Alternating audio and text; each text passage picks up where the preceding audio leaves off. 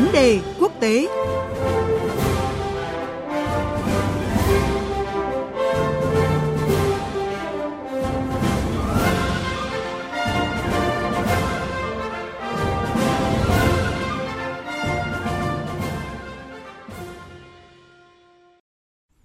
Thưa quý vị và các bạn,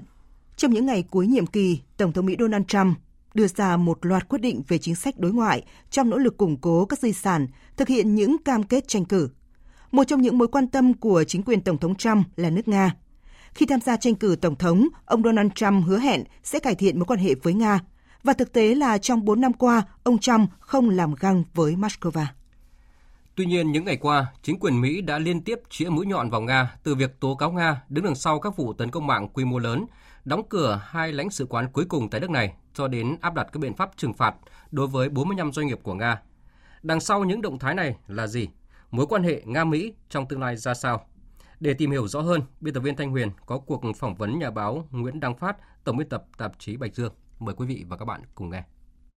À, trước hết thì à, xin chào và cảm ơn nhà báo Nguyễn Đăng Phát đã tham gia chương trình. À, xin chào biên tập viên Thanh Huyền và xin kính chào quý vị thính giả của Đài Tiếng nói Việt Nam ạ.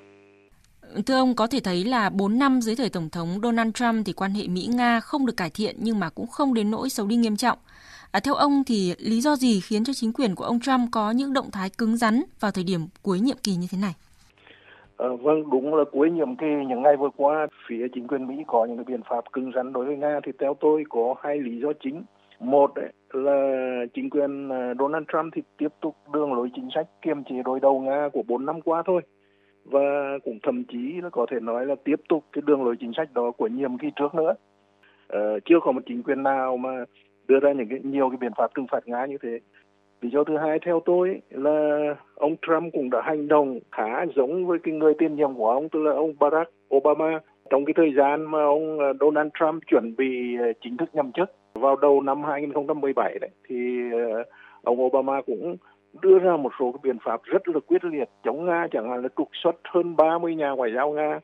rồi à, đóng cửa một số cơ sở ngoại giao của Nga ở Mỹ. Thì lần này theo tôi, hành động của chính quyền à, Donald Trump nó cũng gây khó khăn à, cho chính quyền sắp tới của ông Joe Biden. Tôi cũng muốn nói thêm là tổng thống Donald Trump khi mà vận động tranh cử cũng như sau khi đắc cử thì ông có những tuyên bố khá thiện chí với Nga là mong muốn cải thiện quan hệ với Nga nối lại quan hệ với Nga nhưng mà ở Mỹ thì rất nhiều thế lực chống Nga và ở các chính đảng cũng như ở quốc hội này chúng ta đã thấy một cái đường lối chính sách đối với Nga của chính quyền Mỹ trong 4 năm qua là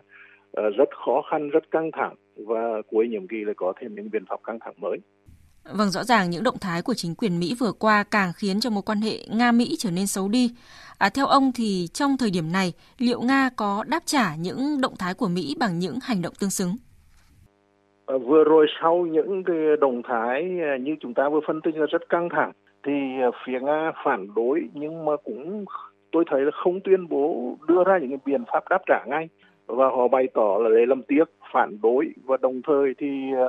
à, cũng có những cái phân tích cho rằng như thế là đẩy quan hệ nga mỹ tiếp tục xấu đi và triệt tiêu mất những cái cơ hội mà có thể cải thiện quan hệ trong tương lai thì ờ, cũng cần ghi nhận là một số cái động thái từ phía Nga thế này. Trong cuộc họp báo ngày 17 tháng 12 đấy, thì tổng thống Nga Putin cũng bày tỏ hy vọng là tổng thống ờ, mới ở Mỹ sắp tới, ông Joe Biden cũng sẽ có thể là có những cái động tác mà giúp giải quyết một cái phần nào đấy những cái vấn đề tôn trọng tôn trọng trong quan hệ giữa Nga và Mỹ. Thì như vậy là chưa có biện pháp đáp trả cứng rắn ngay. Và theo tôi, đấy cũng là một cái động thái đáng chú ý ở cái thời điểm giao thời này ở nước Mỹ. Vâng, à, trước cuộc bầu cử Mỹ thì ông Joe Biden đã mô tả Nga là đối thủ và là quốc gia đặt ra mối đe dọa lớn nhất đối với an ninh Mỹ. À, theo ông thì mối quan hệ Nga-Mỹ dưới thời ông Joe Biden sẽ ra sao nếu như ông Biden chính thức tiếp quản Nhà Trắng à, vào tháng tới? À, theo tôi thì ờ, quan hệ Nga-Mỹ trong thời gian tới cũng không sáng sủa. Theo tôi là không có nhiều triển vọng uh, cải thiện rõ rệt.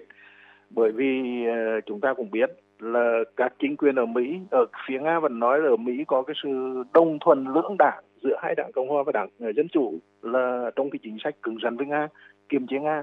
Cái đó đã thành trở thành chiến lược của chính quyền Mỹ rồi. Do đó dù chính quyền nào ở nhiệm kỳ nào thì vẫn uh, kiềm chế Nga và uh, có những cái vấn đề căng thẳng với Nga. Uh, tuy nhiên thì phía Nga cũng có những cái hy vọng đối với chính quyền mới có thể những cái vấn đề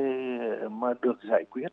uh, trong khi mà cái cái cái cái hồ sơ tồn động ở trong thời chính quyền uh, Donald Trump là rất lớn. Và uh, vừa rồi đại sứ Mỹ, đại sứ Nga ở Mỹ ông Antonov cũng có nói là uh, tới đây với chính quyền mới ở Mỹ thì uh, có thể có những dư địa để phối hợp. Chẳng hạn trong vấn đề Iran trong vấn đề uh, Bắc Cực thì hai bên có thể uh, chung tay nhìn chung là không sáng sủa nhưng theo tôi nghĩ có những lĩnh vực thì họ sẽ ờ, thăm dò nhau và ờ, có những cái bước để mà đối thoại nhất là ở thời gian đầu chính quyền mới lên thì phải có những cái đối thoại thăm dò để mà ờ, xác định những cái nội dung những cái hồ sơ hai bên cần phải và có thể giải quyết với nhau trong một cái thời kỳ mới. Vâng, xin cảm ơn nhà báo Nguyễn Đăng Phát với những nhận định và phân tích vừa rồi.